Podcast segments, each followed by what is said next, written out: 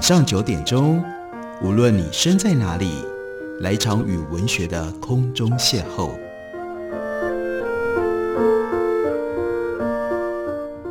杨照谈书，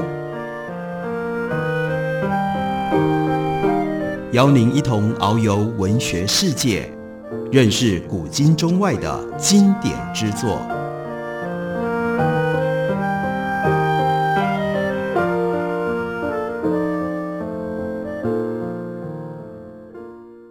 各位听众朋友，大家好，欢迎收听杨照谈书。本节目于台北广播电台 FM93.1 每个星期一到星期五晚上9点为大家播出。我是杨照。在今天节目当中，要为大家介绍的是八旗文化的新书，书名叫做《国父的真相》。不过这个国父并不是大家乍听之下可能会有的联想的意义，它指的并不是孙中山，这里的国父讲的是美国的国父，而且也不是George Washington， 因为这里的国父在作者 Golden Wood 他原来的书名当中所指的是复数型，也就是 The Founders 或者是 Founding Fathers。 这本书英文的原来的书名叫做 Revolutionary Characters， 这是以 Golden Wood 他一辈子对于美国历史非常辛勤而且有着特殊洞见的研究来重新认识、重新书写、重新介绍那些参与美国独立革命，这些在后来成为美国历史上最有名的人物们，他们到底有些什么样的性格，然后经过了2-3个世纪之后，我们到底对他们的面貌在今天这样的史学研究积累下可以产生什么样更真切的认识。关于这本书的内容， Gordon Wood 他自己是这样为读者解释跟说明的。他说美国的 Founding Fathers， 但是呢，因为现在流行反父权风潮，所以就把 Fathers 给拿掉，只称之为叫做 Founders， 对于美国人有特殊的意义。对于那一代为革命奋斗和缔造宪法的人，我们颂扬他们的方式很特别的，其他大国的人不会像美国人这样尊崇历史人物，尤其是距今已经超过200年的人。我们会想要知道 Thomas Jefferson Affirmative Action， 这是在应对种族歧视，为了要取消种族歧视的相反方向，我们可以称之为叫做一种矫枉过正的做法。我们会很想知道说，如果 Thomas Jefferson 还活在当下的今天的这样美国，他看到积极平权的措施，他会有什么样的意见，会有什么样的评论。我们也会想要知道 George Washington他对于小布希决定要入侵伊拉克会有什么样的看法。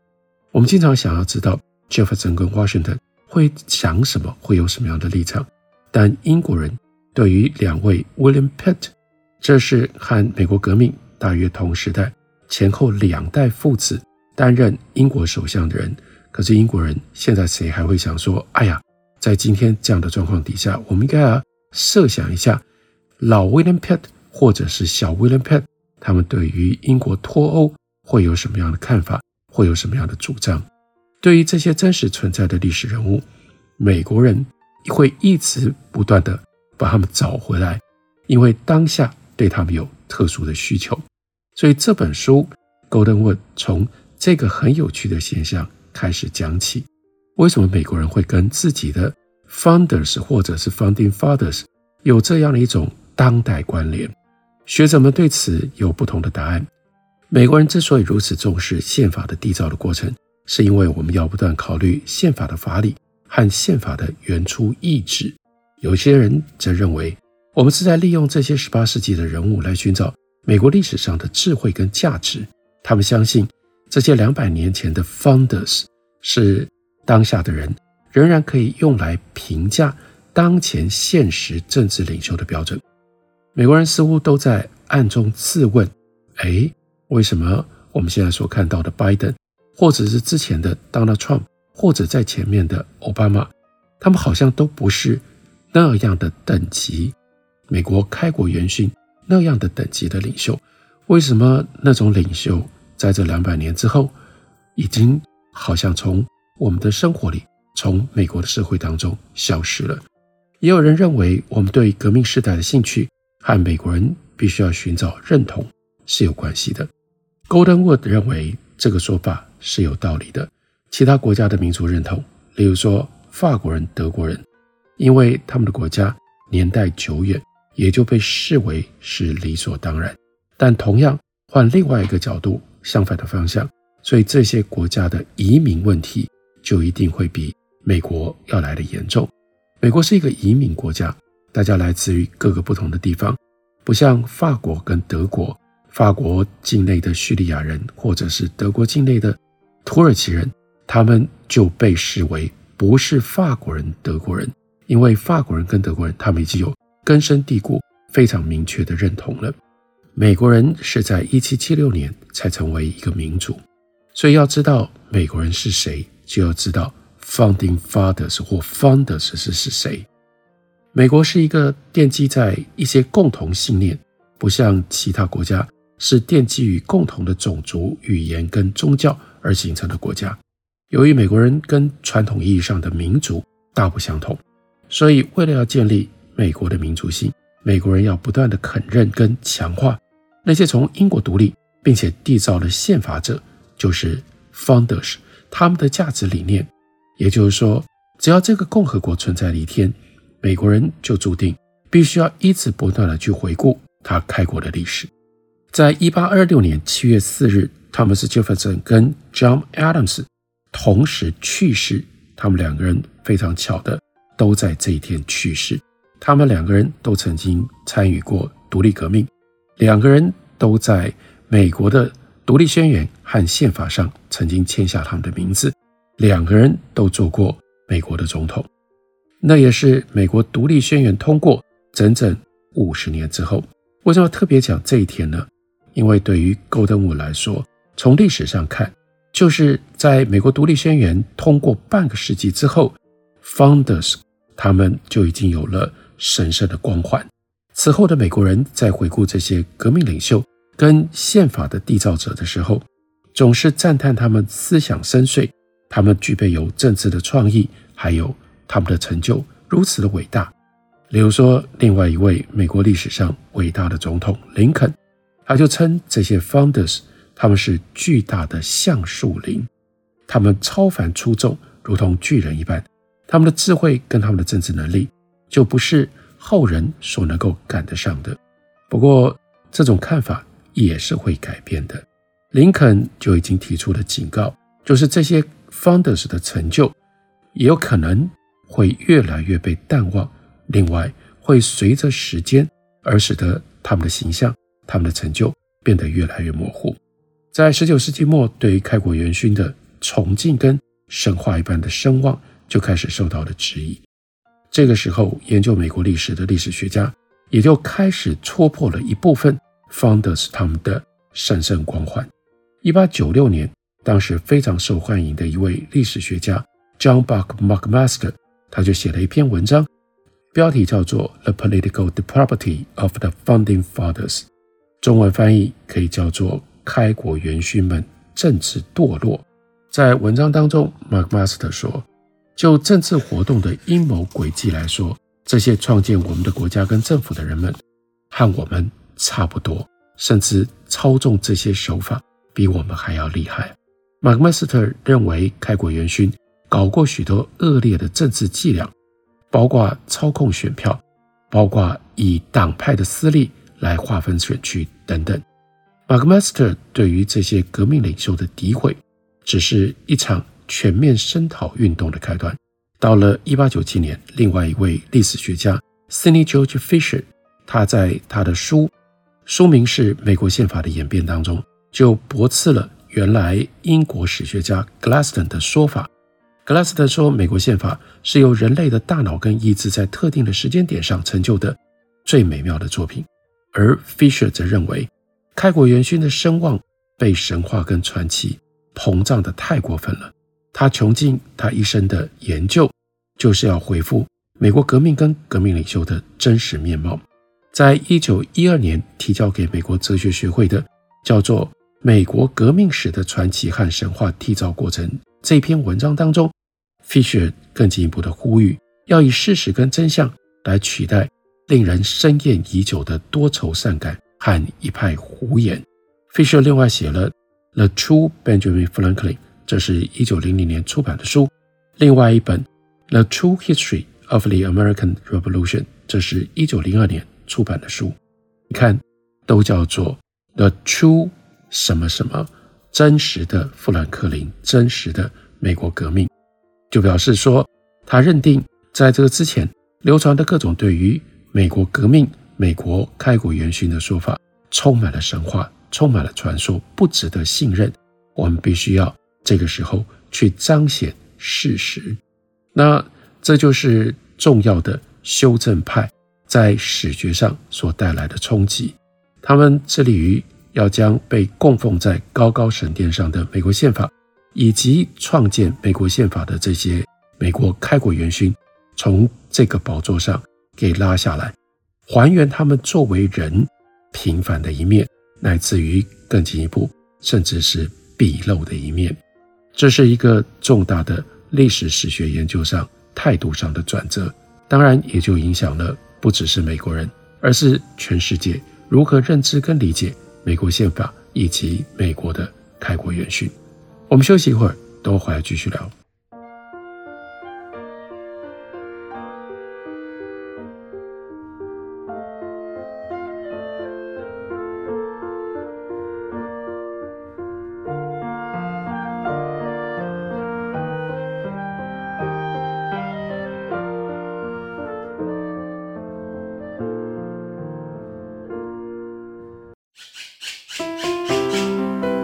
大家好，我是刘克襄。亲近自己的城市，找回城市的温暖。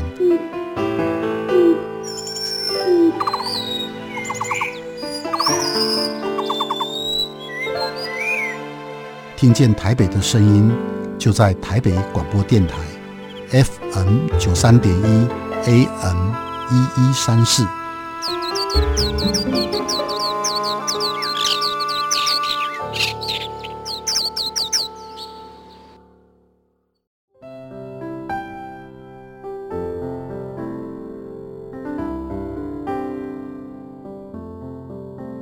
听见台北的声音，拥有颗热情的心，有爱与梦想的电台，台北广播 FM93.1。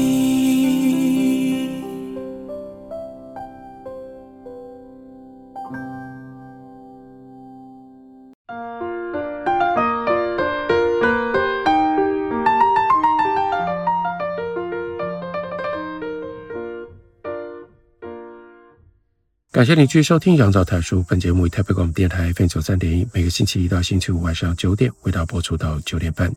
今天为大家介绍的这本书作者是 Gordon Wood， 他是美国布朗大学的退休的教授，虽然已经80几岁了，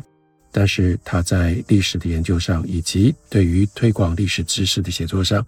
仍然持续不懈。而我们今天介绍的他的这本书，他主要是要为我们从历史史学的角度上来重新认识美国的 Founding Fathers， 这些开国元勋对于美国人的国家认同极度的重要，但对于美国以外的人呢，因为他们牵涉到美国宪法的创建，而美国宪法又几乎是今天所有的民主国家在他们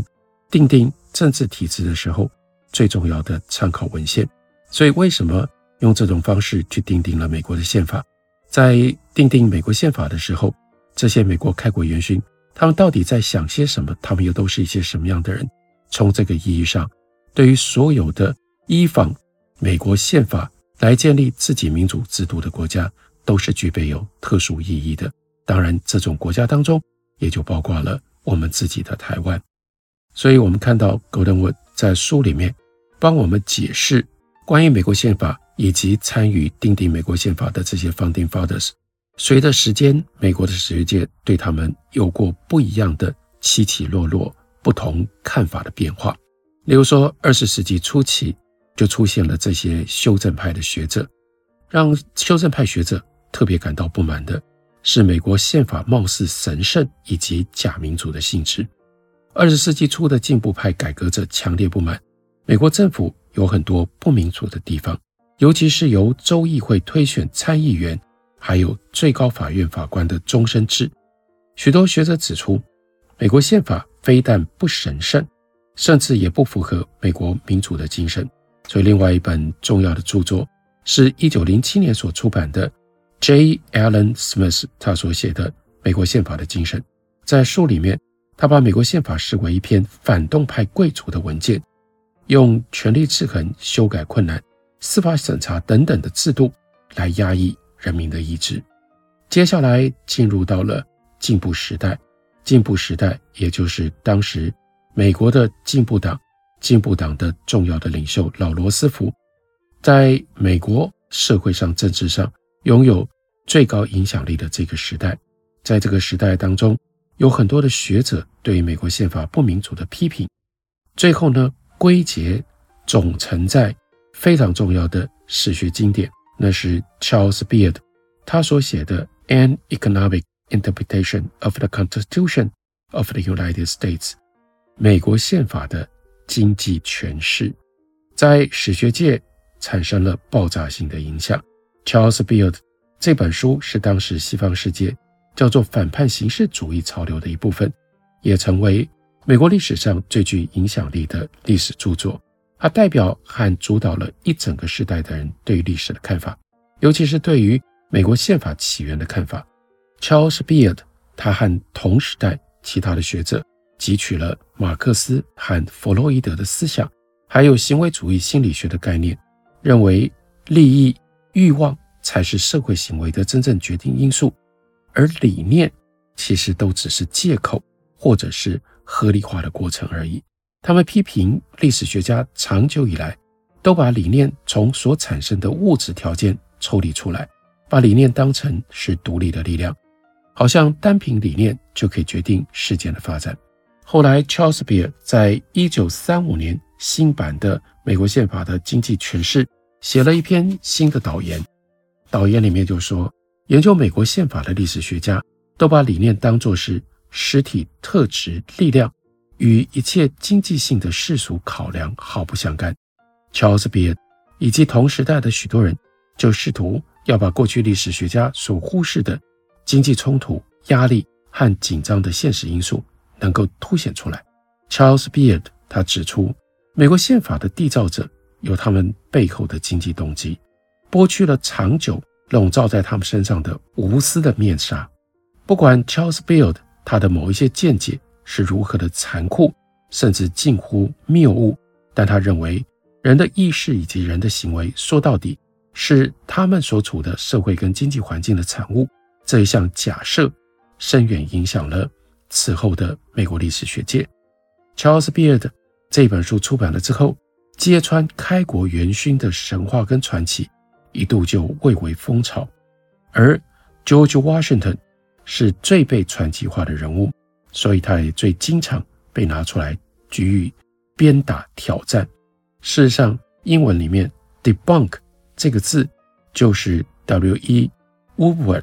他在1920年代发明的，专门指的就是揭露某一些人物的背后阴暗面。而 W.E. Woodward 他最喜欢 debunk 的对象，那就是 George Washington。 所以我们经过这样简短的整理，也就大概可以了解，要 debunk 这些 founders 这种历史史学上面的潮流已经流行了，已经推动了一个世纪了。我们现在对于革命人物受到的任何的批评都不会惊讶。由于这些开国元勋对美国人如此重要，对美国人的自我认同如此的密切相关，当然会有人想要利用打击开国元勋来批判美国跟美国的文化。比如说，如果有人要谴责美国对于少数族群的态度，或者是美国的帝国主义的行径，最好的方法、最容易吸引注意的，莫过于就把某一个过去被尊敬的开国元勋抓出来痛批一顿。事实上，过去40年当中，这样的潮流走到了非常极端的程度，甚至妖魔化一些开国元勋，尤其是 Jefferson， 他整个发展成为一门庞大的学术跟知识的产业。虽然这些开国元勋们他们被攻击超过了一个世纪，但今天在美国学术界对他们的丑化有了新的特色。跟过往相比，现在这个时代所流行的是批判这些白人男性精英。历史学者甚至会故意忽略这些开国元勋他们的政治成就，好像他们做了什么样的事情根本无关紧要，重点在他们的身份，白人男性精英。在过去几十年当中，有关共和国早期历史的最佳历史著作都着重于发掘平民老百姓的声音，像是来自于缅因州的助产士啦，或者是康乃狄克州的奴隶，或者是强调当时的平民文化远比这些伟大的白人要来得更重要。当然，非学院派或对深奥学术辩论没有兴趣的历史学者，还是有人持续在撰写开国元勋的故事和传记。但过去40年内，学院中的历史学者确实更着重共和国早期的种族阶级和性别的议题，刻意避开了政治跟政治领导的议题。当开国元勋不是被人忽视，而是受到正面挑战的时候，今天的批判更是激烈。尽管 Charles Beard 他揭露了开国元勋背后的经济动机，但是作为史学家，作为一个知识分子， Charles Beard 对于这些缔造宪法的人仍然保持敬意。他在1921年他是说，人类的会议史上从来没有像参加这次会议，也就是订定美国宪法的费城会议，他说不像这些人有那么多的政治经验和实务的知识，对人类的行为跟政府的本质也有这么深刻的洞见。今天批判开国元勋的历史学者显然在美国就已经失去了这种敬意。早期的批判者志在揭开神话跟传说，还原这些开国元勋他们本来的人性面貌。现在不一样了，有些学者写作者根本是要把开国元勋非人性化，而不是还原他们人性。由于今天的文化不再尊敬绝对价值和很久的真实，我们已经很难相信18世纪的开国元勋对于20世纪21世纪还能够提出什么重要的或者杰出的看法。即使是在注重探求宪法缔造者意志的宪法法理学界，开国元勋的声望也已经大不如前，原初的立法意志也不再是理所当然，而成为学者跟法官激辩的问题。现在看来好像很清楚，开国元勋并不重视我们所重视的议题，例如说种族、女性地位、平等等等，所以我们也就可以轻易的用自己当前的关怀，把这些人描述为种族主义者、性别歧视者、精英主义者。这是 Golden Wood 他写这本书的时候所面对的环境上的压力。然而他为什么要写这本书？因为他还是这样观察。尽管大多数的历史学者不同意，但纵然开国元勋受到那么多批判跟揭穿，大多数的美国人依然认为他们是超凡的精英，他们的成就在美国史上无人能及。尽管开国元勋被挖掘到这种程度，多数美国人还是认为他们超群不凡，政治能力跟智慧非我们所及。每当回顾这些人物，多数的美国人还是既惊叹而且带着强烈的失落感。美国史上似乎有过那么一段时间，理念跟权力、理智主义跟政治的实践融汇在一起，而之后就再也没出现过了。这些开国元勋毫无疑问都是理想主义者，都是当时最顶尖的知识分子，而他们同时也是当时的政治领袖，是竞逐权力的政治人物，在选举当中有输有赢。这些革命家并不接受现代意义的知识分子跟政治人物一定是区隔开来的，他们不是疏离的知识分子，也不是不关心选票的政治人物。这些人他们同时搅垮理念的世界和政治的世界，